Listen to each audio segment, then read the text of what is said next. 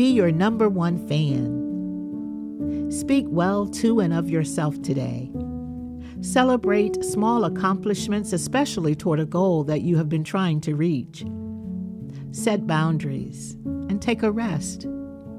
Don't feel guilty when you cannot be or do what someone else wants or needs you to be. Most people I know could use a little personal self care. Don't be a prisoner to unmet expectations, yours or anyone else's. Start new.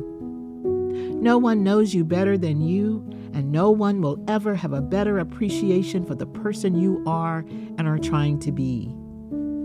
We live in a fault finding world amid fault finders, but sometimes we must pat our own back, laugh out loud if possible, cry tears of joy, and accentuate the positive.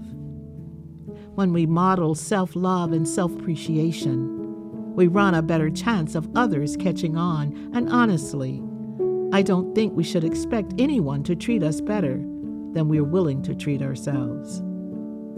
Dear Lord, help us to give ourselves a big high five today in all the ways that matter. Amen.